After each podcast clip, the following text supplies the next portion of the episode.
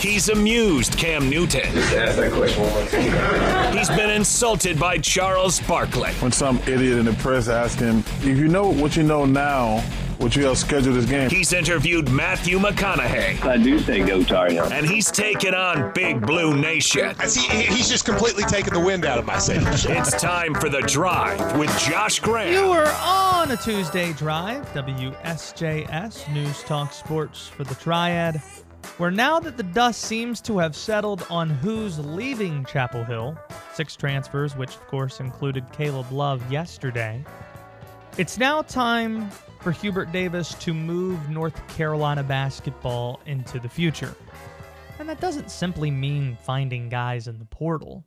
He's to be able to do that. In fact, he added a player yesterday from Brown University. No, Hubert needs to make sure his program is up with the times.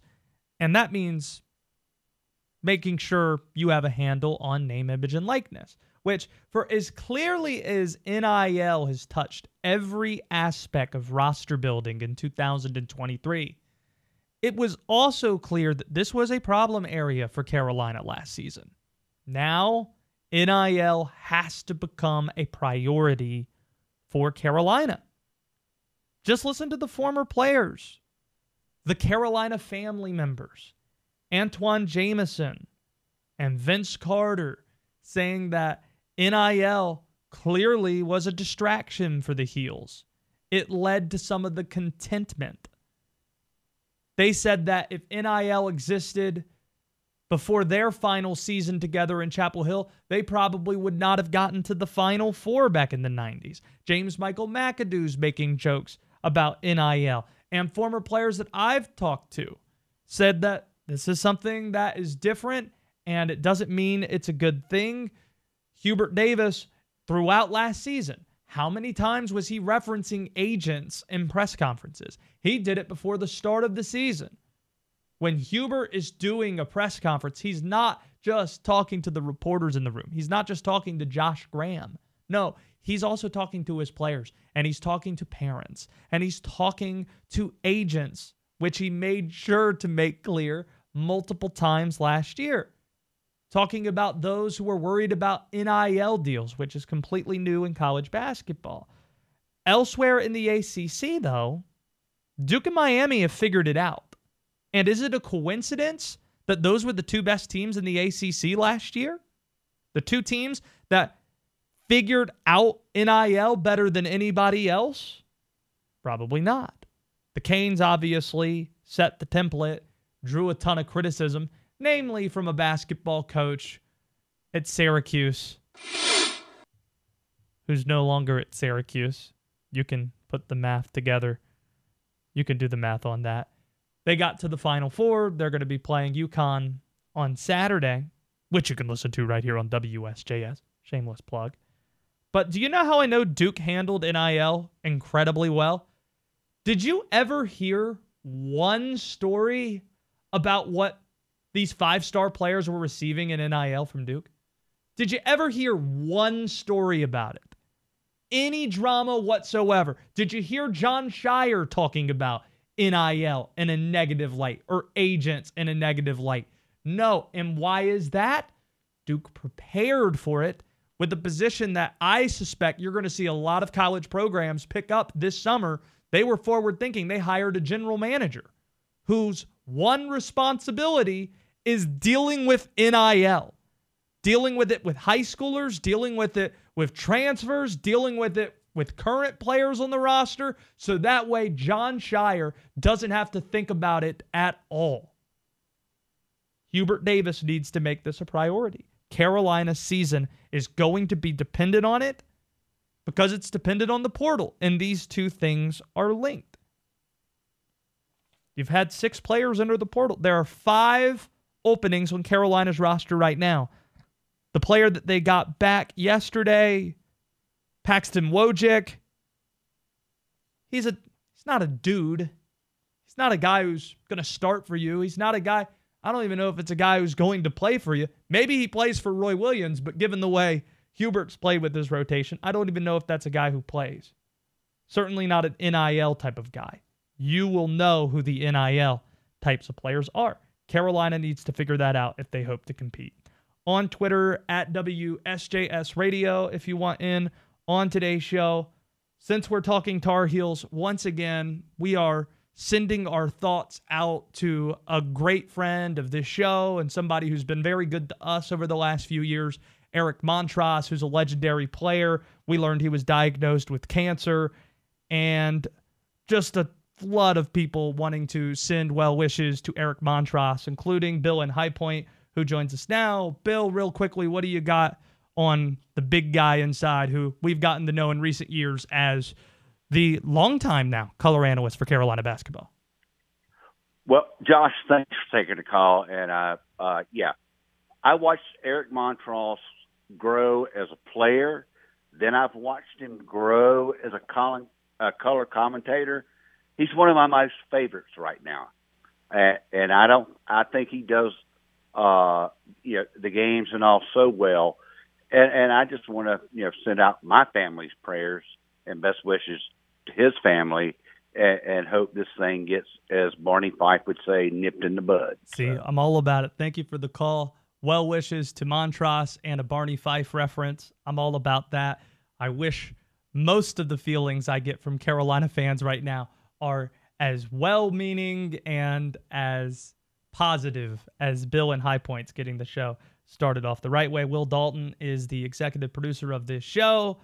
Taking your calls at 336 777 1600 on Twitter at WSJS Radio is where we're also streaming worldwide on, you know, video streaming, YouTube, Twitch.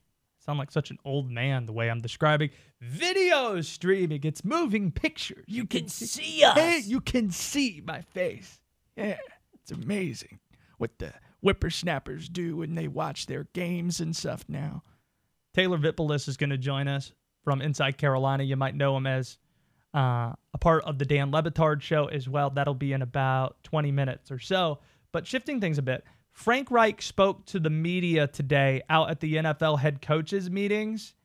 And listening to how glowingly he spoke about the Panthers' newest weapon, DJ Chark, it struck me that he believes at DJ's best, this DJ can be as productive as another DJ, the DJ that they sent to Chicago in order to get the number one pick. This coaching staff has a lot of familiarity with DJ Chark.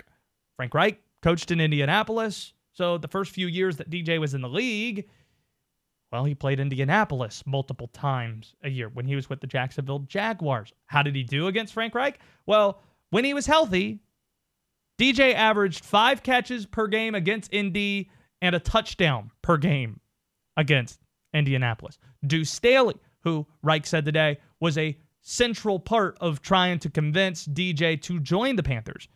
He was in Detroit with DJ this past season. So they have firsthand knowledge on the type of guy that they're getting. Here was Frank Reich at the coaches meetings in Arizona. Listen, I was I make no mistake about it. I really wanted DJ. Uh, a lot of us did. Um, I've had my eye on him for a couple years now. I think DJ is a down the field threat. I think he's a very competitive, uh, hard-working player um, from all the intel that we've gathered. And if you look at his career, even though there's been some injuries along the way, um, he's consistently producing over 14 yards a catch. You might be thinking, that's true, by the way. 14 yards a catch over a pretty decent sample. That only the elite wide receivers really do that. But what's the catch? How do you get this guy on a one year deal? It's not just because Frank Reich is awesome, and it's not like they're paying him a ton. It's only a one year deal. The big knock is what Reich kind of mentioned in the middle of that. He's struggled to stay on the field. He hasn't played 16 games in his five seasons, 16 or 17. In fact, over the last two years, he's missed more than half the games that the Jaguars and Lions have played. But to Reich's point, when Chark does play, good things happen. The one season he played 15 games, he grabbed 70 balls, which is more than DJ caught in 17 last year. He averages 14 yards a catch. That's no joke. And some of the stuff he's been dealing with is an ankle injury, ankle stuff. He had surgery apparently back in January, according to Mike Kaye's reporting, who's out in Arizona from the Charlotte Observer. And they're hoping that is no longer a problem anymore. The ankle uh, problems he's had in the past. If you can get him on the field, you might have a one for one replacement for DJ Moore, even though we recognize that is a pretty big if. Carolina, they've now gotten to a point, and this was a goal for Scott Fitterer, that they don't need to take anybody with that second round pick. There's not such a glaring need in one given spot that they have to go.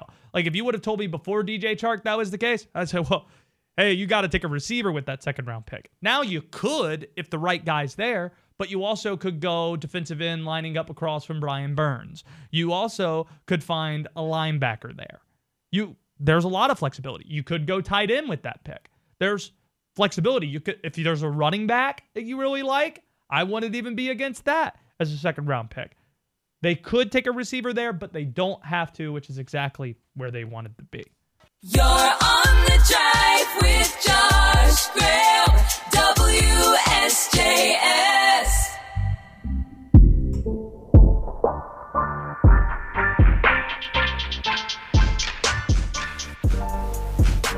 For the first time since the pro days last week, Frank Reich spoke to the media out in Arizona. You'll hear that in just a little bit. And with that in mind, we welcome Taylor Vippolis to the show that you might know from the Dan Le Batard show or as an inside Carolina Tar Heeled insider. And the reason I was thinking about you today is you have these videos that I've seen in recent weeks with Le Batard called hashtag who that is. and you did DJ Moore today, and the guys seemed to struggle with it. So I'll put this on a T with that in mind to ask you. Out of the smart people you talk to, looking at what the Panthers have in front of them at number one, including yourself, I'll qualify you as being one of those smart people. What's your lean on what the Panthers do? Not what they should do, what they actually do at number one my lean and my gut from from talking to people is that the Panthers go CJ Stroud. I thought he he looked pro ready in the playoffs against Georgia, which is if you look pro ready against Georgia, that's the closest we're going to see to the pro level in college. I think in that game specifically he showed enough to me to still be that that dual threat ability and in comparison to Young, he he does it in a lot bigger of a body. And when you're picking one, and as the Panthers are, and they traded up and and traded away assets to get it, and you have your franchise's future in the balance of a pick, which is a scary thing to have. Bryce Young being five foot ten, being listed at five foot ten, is enough to to scare me off. But I think it's it's a good problem to have picking between Bryce Young and, and CJ Stroud and the the team I would love to be because I think the Panthers have a lot of pressure on them. I would love to be the Houston Texans oh, yeah. because I, I want that pressure off me. Whoever you don't take is coming to me. And you're also last week I said it's the it's the difference between a scholarship grant kid and the the person that has the rich dad, the trust fund baby, where the Panthers give up the draft pick, which means they have absolutely no room for error. If they get in trouble with the school, they're probably, you know, done and working at a convenience store the following semester, right? While the trust fund baby, if they mess up, oh, daddy will just talk to the principal and yeah. figure it all out. The Texans didn't have to give up anything for that pick. And to your point, a lot less pressure as well. Taylor Vippolis is with us here on WSJS. Getting to the Carolina piece of it, I always love the expression mutual parting of ways. Like, I, in relationships, is there such a thing really as mutual parting of ways? Or I think as Gwen Gwyneth Paltrow put it, conscious uncoupling, I think is the word she put it. It always has to be someone's idea first. You there could be reasons for both sides to part ways, but in Carolina's case, Jeff Goodman's reporting it was a mutual parting of ways. The people I text, they say the same thing as well, and you're incredibly plugged in with your ties to Carolina. Do you believe Caleb Love's exit from Chapel Hill was actually a mutual agreement here. This this might be the most mutual of parting of ways. I think in in the history of, of parting of ways because Caleb Love, I think, had gotten to the point where for him, he needs a fresh start. And for Carolina and the expectations that Coach Davis has, the direction of the team, it was hard to see how Caleb kind of fit into that picture. Um, but me personally, like I, I hope Caleb goes on to have a, a ton of success at, at his next school because I, I truly believe that he is a he's a misunderstood player because I went to the I followed the team during the tournament run last year. I did a feature on Caleb Love and kind of his, his upbringing. And I think the most obvious thing from talking to the people around him is that Caleb Love grew up only learning how to play basketball one way, and that was wanting to be the guy who takes the shot. And you saw how awesome that was in the highs of the high, where he puts the final dagger in, in Coach K's career. The best game I've ever seen from a player in person, the the UCLA game in the Sweet 16. But at the same time, you saw the lows where this Carolina team misses the tournament completely. And the problem with Caleb Love is he's their highest usage rate guy. He's already an inefficient player, and you're surrounding him with pieces that didn't bring out the best of him. You're, you're surrounding him with non-shooters and kind of clogging up those those driving lanes. So I think it was a, a Carolina trying to fit a, a, square peg in a round hole for three years of of Caleb Love's tenure. Um, but at the same time, his work and wanting to be the guy who always takes the shot like that ha- that earned him a, a, ton of respect i think and my hope for carolina fans is that they remember him in, in a good light and for for that tournament run that i think you're seeing now where where no one seed goes to the Elite Eight for for the first time in, in, quite some time. How hard it is to to make a tournament run, and I think that kind of gets taken for granted at times. Yeah, that last piece that you mentioned is what interests me, and I give my producer Will Dalton credit because sometimes he'll pinpoint something that I hadn't thought of. Like last segment, perfect example. We were talking about the NFL jersey stuff, and he said, "Does that mean Jaycee Horn's going to stop faking wearing the number zero by putting the tape in between the eight? He wore essentially zero last year." And then yesterday, he asked the question of all questions when are we going to see Caleb Love on the Amatar Heel video? I, I, don't know. And see, with Inside Inside Carolina does one thing very incredibly well. Do a lot of things really well, but one thing I think they do incredibly well is they have the pulse of the fan base, an accurate pulse. I don't think social media is a great pulse of things. I mean, I, I compare the guy to Austin Rivers yesterday, which I think is a compliment. I mean, the guy's a lottery pick, first round draft pick, and you would have thought I compared him to. I mean, you pick a garbage player, and that's exactly who I compared him to. Oh, he's like Jaden Schutt at Duke. Oh, okay, let's calm down for a second. Um, Vip, you see the reaction from Carolina fans, and it's a little bit deeper, and there's a lot more that I think you have access to with the apparatus at Inside Carolina. What's the fairest way to assess how Carolina fans view Caleb? He is the most polarizing player, I think, in in Carolina basketball history. I'm trying to think of who who number two would be, but you have a, a portion of the fan base that loves him. You have a portion of the fan base that hates him, and I think it it's it's been it's been drastically understated how much he took on social media from the fan base. When I talked to his dad last year, he was like, Caleb's a 20 year old kid. He, he sees everything and he's reading the messages. No matter wow. how many times you tell him not to, like he's seeing it. And th- I think there, there, there's a difference between telling people they're not a fit or they're not an efficient player. Like you're, you're criticizing the basketball player.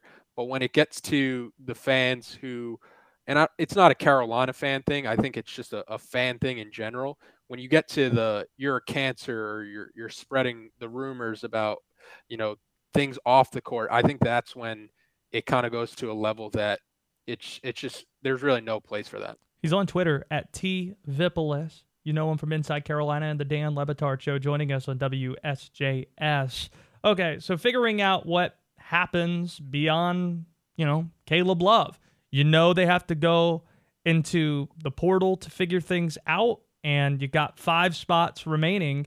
How much faith do you have in Hubert now, really for the first time, having the opportunity to build a roster? The same four starters that he's had the last two years are the four guys that Roy Williams had a couple of years ago.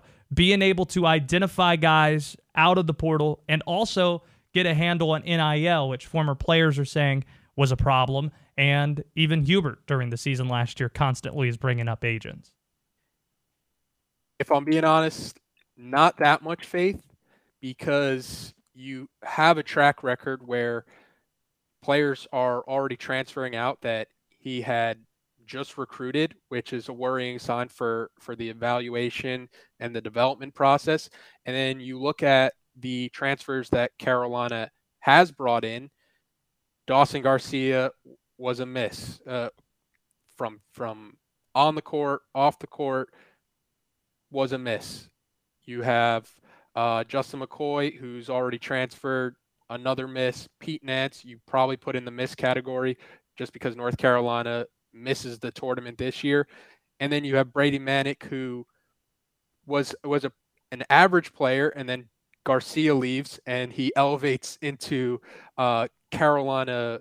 You know, he this tier of Carolina where um, Brady Manek's name now is synonymous with with a, a level of greatness and, and a level that Carolina wants to get back to. So you're you're 25% on the portal. Caleb the, Love's three point shooting percentage.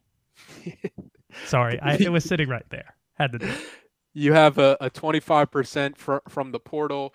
You have players that Coach Davis has already recruited transferring out, and it, it's hard to feel you know too optimistic. But I think the what you can hang your hat on is that 2024 recruiting class being the number one in the country, and it feels like the way Carolina is going to have to get out of this problem is to just recruit their way out of it. And the you mentioned the the piece with Antawn and Vince where they're talking about the pickup and for me that's that story I don't think you could talk about enough because that that should send off a ton of alarms for for how bad the the leadership was for the basketball team this for this past season. So help me and out I, on that front. For people who don't know the story, it's it's uh, Antawn Jamison and it's Vince Carter saying that Antawn went to shoot around last year, or not shoot around. He went to a pickup session during the summer last year, and then he said, "So you guys are going to play tomorrow?" And the players told him, "Nah, we'll, we're scheduled to go next week." When I texted former players about this, they said, "Well, Hubert, or at least when I was playing, coaches are restricted in what they can do outside of air quote practice sessions." and that the pickup is then just organized by the players. What are what reaction have you gotten to that story relative to well, how much is Hubert Davis responsible for, and how much is on the players? yeah, this this isn't this isn't on Hubert Davis. The pickup from from what I understand is is all on the players and and the players wanting to be out there.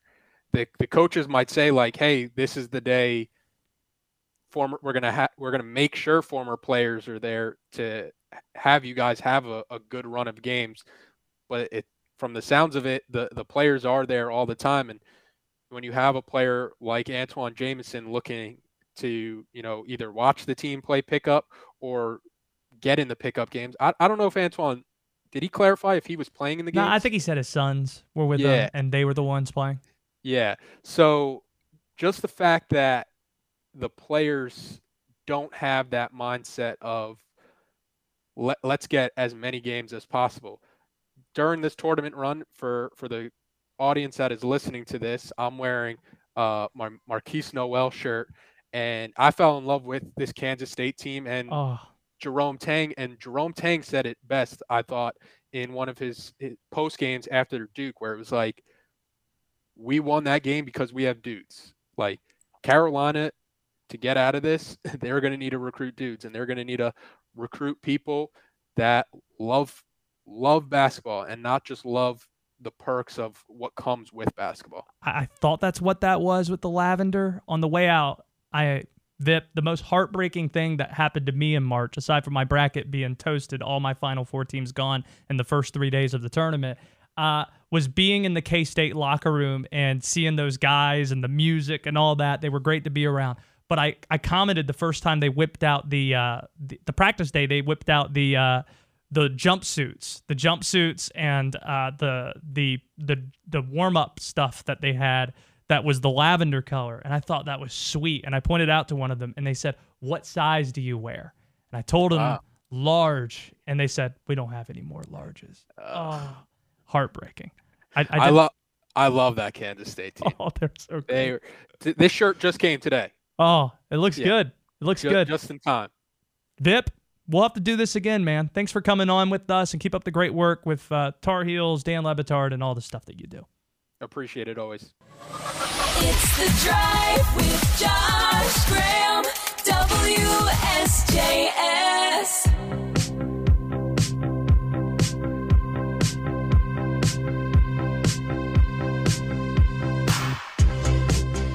I thought the introduction to the Josh is out of his mind segment featuring John Calipari was a win last week, but it's a work in progress. As you often see with new segments, we're trying to figure things out, do something a little bit different right until we hit the sweet spot. It'll take some time before we get there. The crux of the segment, though, needs to be hot fire takes because I often get that label attached to me. Oh, you're a hot take artist. Oh, you're just looking for clickbait. By the way, never do the clickbait thing unless there's an actual link for people to click on. That's true. Kind of funny. oh, you just needed your clicks today, huh? Where are where's the link to click on? Oh, you mean it's just an opinion that you dislike. Got it. So I get that attached to me so often. And I don't feel like that's what we do, but I feel like there's an audience for that. So for that portion of the audience, this segment is for you. Hot Take Central. Josh is out of his mind. Josh is out of his mind. Crazy fool. Just telling stories. He's out of his fing mind.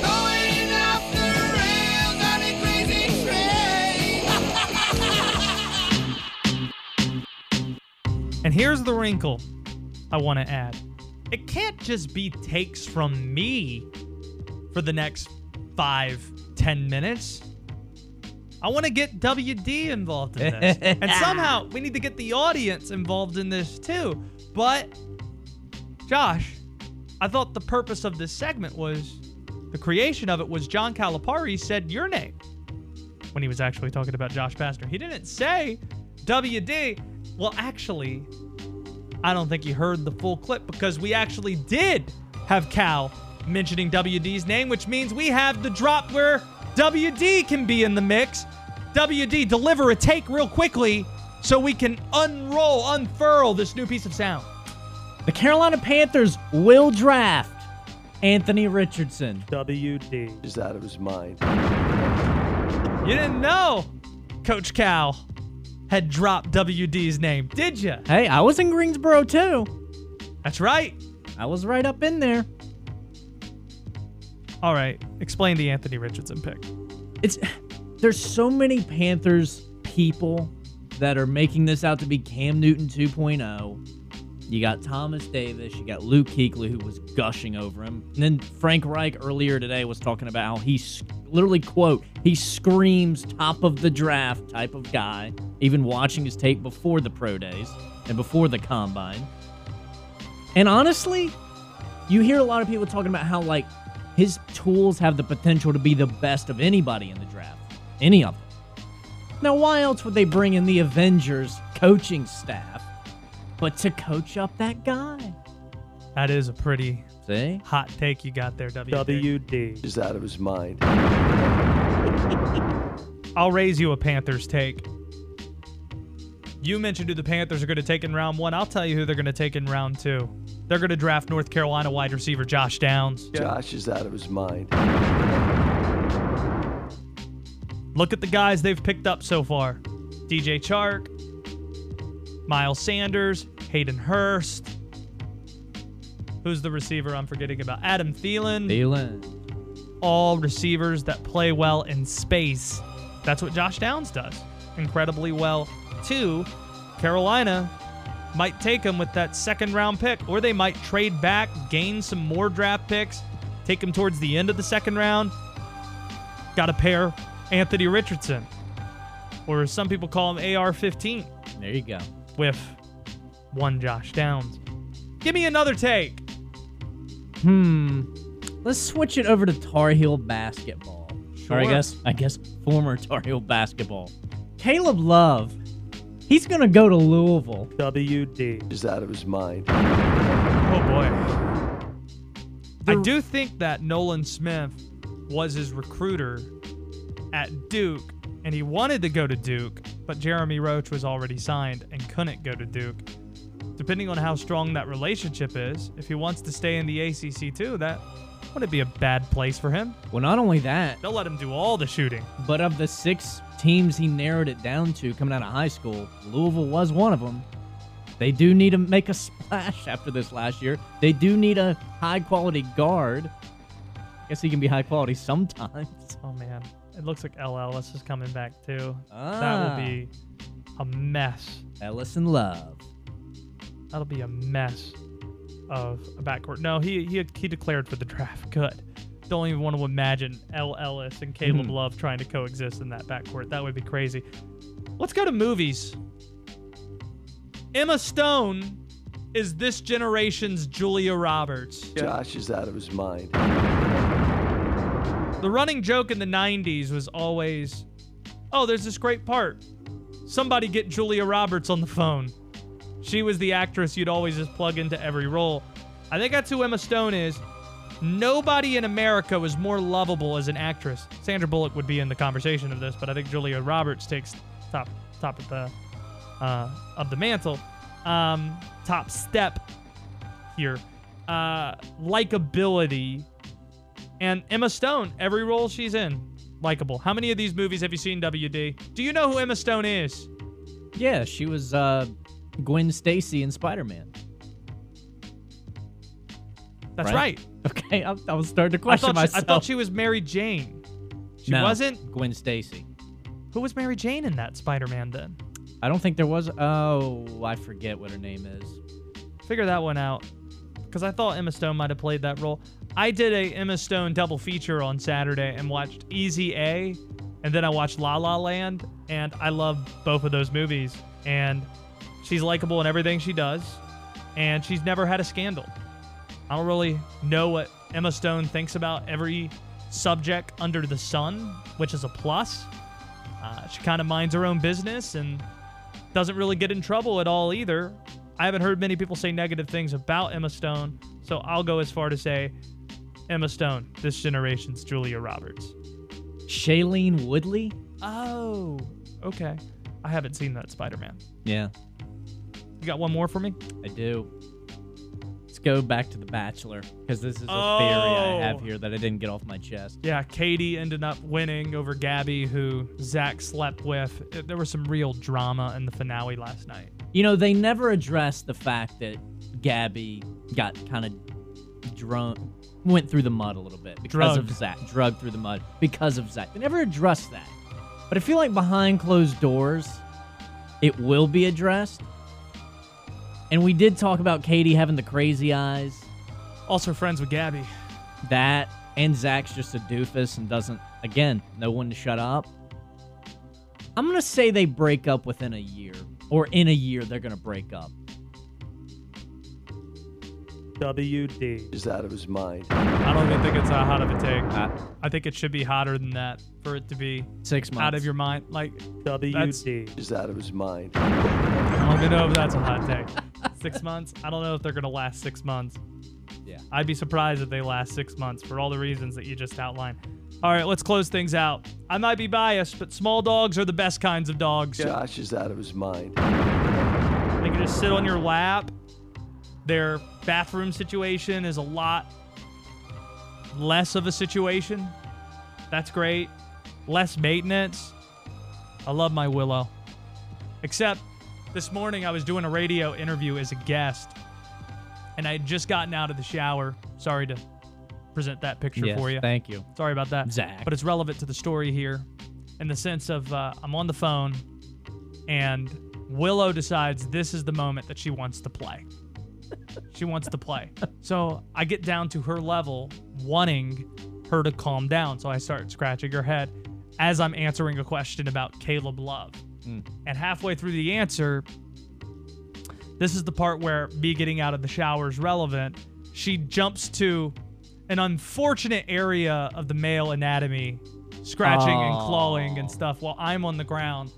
Held it together for the interview, but man, that was tough. Would you have known if you were listening to that interview, like No. something was going on in the No background? No chance. Like you didn't go. "Ah, ah." No. I was proud of myself how I handled that. But even with that being the case, small dogs are in fact the best kinds of dogs. Josh is out of his mind. I like this added wrinkle. The next step is getting the audience involved, but there's no chance that John Calipari has said the names of the audience at all, the way that he said my name and said WD's name. Mellow mushroom. He did shout out Mellow Mushroom though. He did. Still waiting for that sponsorship. Mellow Mushroom. Come on. Mellow mushroom. The Drive with Josh Graham, only on WSJS.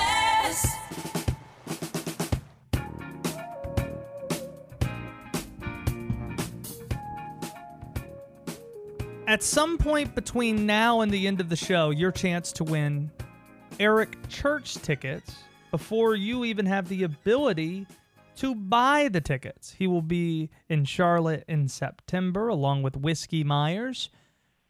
We'll tell you when you can win those tickets later on. We'll tell you what your cue is. We'll play a Eric Church theme Skips or plays with Hayes in just a second, and that's because Hayes Permar is joining us now. And it might be because we have, pardon the interruption, often on in the studio when we're doing the show, or because Hayes Permar's long winded usually. But I feel like we should do a handful of topics here, not like rapid fire answer in five to 10 seconds, but quicker answers here so we could get to as many topics as possible. Does that sound good, Hayes Permar and his dog that he's clearly walking? Um, yeah, I mean, Josh Graham just took like two minutes uh, asking that question, but I'm long winded. All right, whatever. I'll keep it short. Yeah, let's go. Who do you want the Panthers to take at number one? Uh, head says Stroud, heart says Richardson.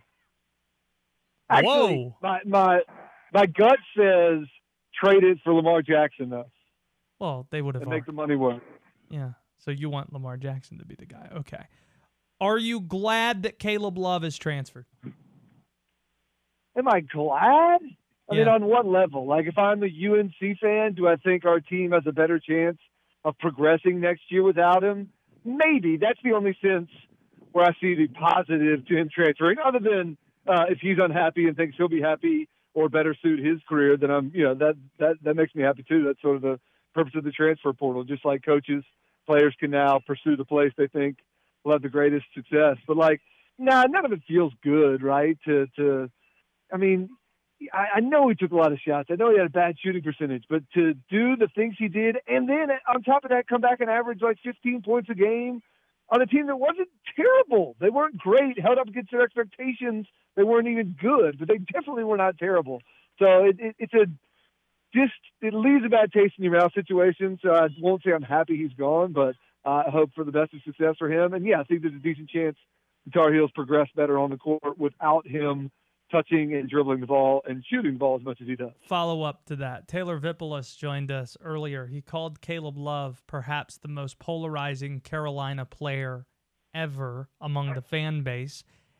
In 10 years or a dozen years or so from now, when fans remember Caleb Love, is it more likely going to be remembered like Jason Capel is mem- remembered as like the best player on a bad team that also happened a few years before that to go to the Final Four, or to be remembered like Austin Rivers is by Duke fans, even though you lost to Lehigh and Greensboro, you hit the shot that matters most. I think we'll mostly remember his, his highlights. Um, you know, the shot is, uh, I mean, it's a picture. When, in these days, when anything can be a video or a GIF, if your moment, if your sports moment creates an iconic picture, that's pretty, uh, that's pretty tough to beat. And that is etched in people's memories. So I think that far away will be what people remember. That and the whole, the whole run and his whole play there. The Carolina Hurricanes close a gauntlet tonight, a five game gauntlet as we're getting close to the end of the regular season. Playing the Rangers twice, home and home, facing the Boston Bruins. A shootout loss the other night while they were wearing the jerseys of the total, totally fictional Hartford Whalers franchise, which was pretty cool. Really nice of them to do that.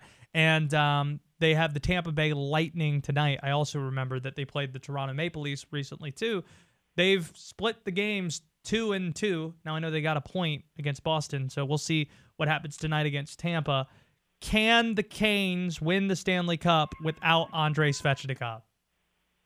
Uh, yes, if they get really good goaltending, and that's what I think is, is more of a problem. If you think about it like this, they're they're going to have a decade run where they make the playoffs, almost certainly. Like it'd be hard to see them missing the playoffs in the next two or three years with the core that they have, right? So they're going to have a decade run of going to the playoffs, and if you do that, there's a decent chance you win a cup, and there's a really good chance that the year you win the cup isn't necessarily the year you had the best team. You know what I mean? Like the whole point is you put yourself in there every year, and the chances are the breaks go your way. So they could very easily win a cup in a year where they aren't the best Canes of the run. You know what I mean? And uh, and so then it, that's what it comes down to little little things like a goalie getting hot as nails. Is it hot as nails? I don't think you can get hot as nails. No, I think not I just, hot as uh, nails. Made up a new president. No, you get uh, get very hot. I think I was about to say something that I wasn't sure I could say as radio. Yeah. So I slipped in nails there at the last second just to censor myself. Um, but yeah, so I think they could win it. I mean, they- they're not the obviously they're they're more of a favorite if Svetch is playing, but I think they can win it, and it might come down to uh, Kochetkov or some either Kochetkov getting hot or Freddie Andersen staying super healthy and being really good for a sustained period in the playoffs. Hayes Permar is walking his dog from Sports Channel 8. I uh, I got a puppy in the past week. What's cuter, puppy pics or baby pics? Or maybe a better question, what's more obnoxious, puppy pics or baby pics? Um, I think people tend to go even more overboard with their baby pics. I got I got a friend on Facebook. They're not in your listening area, fortunately, and I'm like, dude, I am super happy and super excited about your baby, but this is just too much. Um, and puppy pics are cuter because you know what? I'm going to be honest. Some babies are ugly. Every baby is like the most beautiful thing ever to like its parents, right? You got I to mean, see the obviously that makes baby. but yeah, there's some there's some not cute babies out there, uh, and uh, there's not there's not really ugly puppies. There's cuter puppies and less cute, but they're all cute. Joke's on you with our growing following on social media with video and live streaming right now. There's no doubt that that person you're talking to is listening to you right now. is offended by, by what you're talking it's about. possible. The baby's uh, aunt is a Wake Forest grad. That's the closest Oh gosh. Like the baby's mom. I mean, there's There's yeah, no doubt that she's a fan of the show. There's no doubt. Wait, I didn't. Hold on. When, when, what about this news that you got a puppy? we just blowing right through that? yeah, a week ago, her name's Willow. Willow the dog. All right. Well, you're doing a good job of not overposting on social media. I feel like I tried to do that, especially when they were like really little. I didn't want to get accused of only getting a puppy just for the cute pictures. Now, as they grow more, I, you know, I, I put them on stories and stuff. But I think I've I've posted three photos in a week. That's pretty good. All right. Three photos in a week. I don't think that's uh, overpowering it at What all. What kind of dog is it? It is a Havanese poodle. I don't know what that is, but I do know I don't like poodles. Anything with poodles in it, I'm out on. Well, Sorry, that's not, that's not very nice. Let's get to skips or plays with Hayes. Hayes Permar is somewhat of a renaissance man, an expert in the finer things, but he hangs his hat on music. Loves his God, and he's no friend of Satan. He was like oh six, getting busy with the sticks. Been watching Big Mike and Lil Trick. and Trip. I just need a Zion and someone he can dunk on. Today, Hayes will decide if this music is smash or trash, glows or blows. It's time for skips or plays with Hayes. Are you in on Eric Church's music, Hayes? Uh, you know, I'm really not. I um, I've heard him, and I'm gonna have to hear a couple of his songs. This is like bad for. I have nothing against the guy, but I don't think I don't think I like his voice that much. I'm not to be reminded if it, if it is what I think it is, but I don't think I like his. I don't like his. I, I don't want to say I don't like his tone. That sounds like I don't like his attitude, but I'm not. I'm not a huge Eric Church fan, but I'm open-minded. as Yeah, this it might you might come around on some of this. Didn't I send you some of the bluegrass from a few weeks ago? I don't. I never got a response on that, but anyway, Merle Fest. That's right around the corner too. We'll be giving away Merle Fest tickets sometime soon. Get back, getting back to bluegrass. What's the first Eric Church song you have for for the uh, for Hayes Permar? Remember, Eric Church, a a uh, uh, Granite Falls native here in North Carolina on the western part of the state. Springsteen. To this day, when I hear that song, I see you standing there on that lawn. Discount shades, store bought tan, flip flops and cut off jeans. Somewhere between that setting I should throw it out there that my wife loves Eric Church. Might be her favorite country artist. I was done,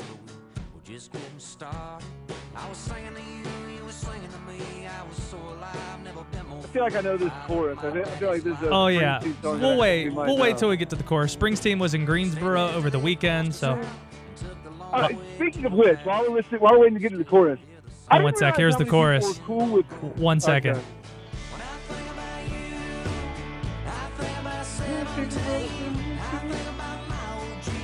Okay. Country music people love singing about ages. They love singing about ages. Um, Tim McGraw's got a song with 17. Um, all right, so you know what? I'm going to play this. This is a play. This is a good tune. It's got a good melody. Here's the other thing I think about Eric Church. A, I don't really like his voice. It's kind of weird. It's, it's a little nasally. Um, it sounds like he's like pushing it a little bit. Not to get too like singer into this, but here's the other thing. You know, there's like bro country, and then there's like um, people who are recognized as like good, cool country artists, like Jason Isbell and Sturgill Simpson right now. You know what I mean? I feel like um, Eric Church wants to be the personality of one of those people that's in like the cool country, and like he thinks that's kind of where he is. But in reality, his songs are a little more bro country than than his persona would admit. And I feel like that's where I can't quite love him, but I like him and I respect him. So that's a play.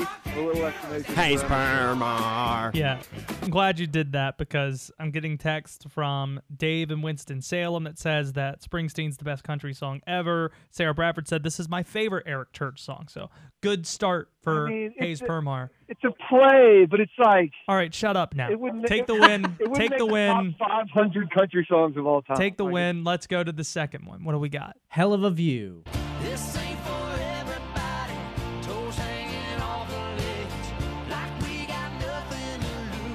It does sound like he's pushing it. I wish I'm, I'm not the best at uh like I've got music theory nerds who've got better terms. You know, like people who like drink wine have like all these different adjectives to describe wine. I don't have all the adjectives to describe the, you know different types of a voice, but I'm just telling you, it doesn't give me. This is a skip.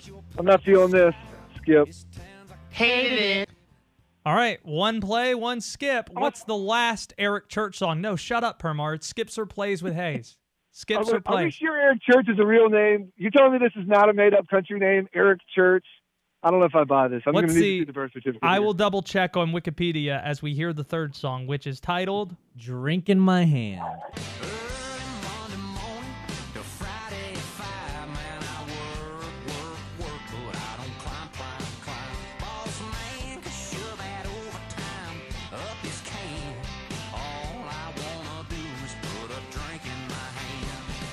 Kenneth Eric Church, born May 3rd, 1977.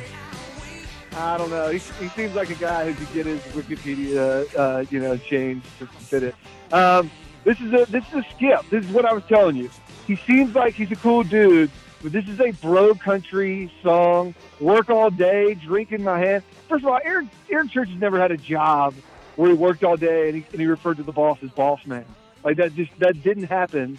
And you know, like I, I I'm out. I, that's a skip. And I like Eric Church the person, but I'm not a huge fan of his music. Skip. Yeah. Also, huge Carolina fan that went to Appalachian State and doesn't even rep App State football that much. Yeah, that, that kind of doesn't sit well with me either. Hayes, thanks for doing this, buddy. We'll have to do bluegrass sometime soon when we give away Merle Fest tickets. Or what about uh, we could do J. Cole because I'm going to Dreamville this weekend and seeing my boy Drake. Whoa! I like that. Yeah, that's right. That's pretty good. You got an extra ticket for me? Uh, I do not, unless my niece says she wa- doesn't want to go. But here's the real question: Is like, will Permar end up on stage? You know, will I do a cameo with Drake and, and J. Cole? I'm, It's my I'm not. W- w- It's, it's at Dix Park.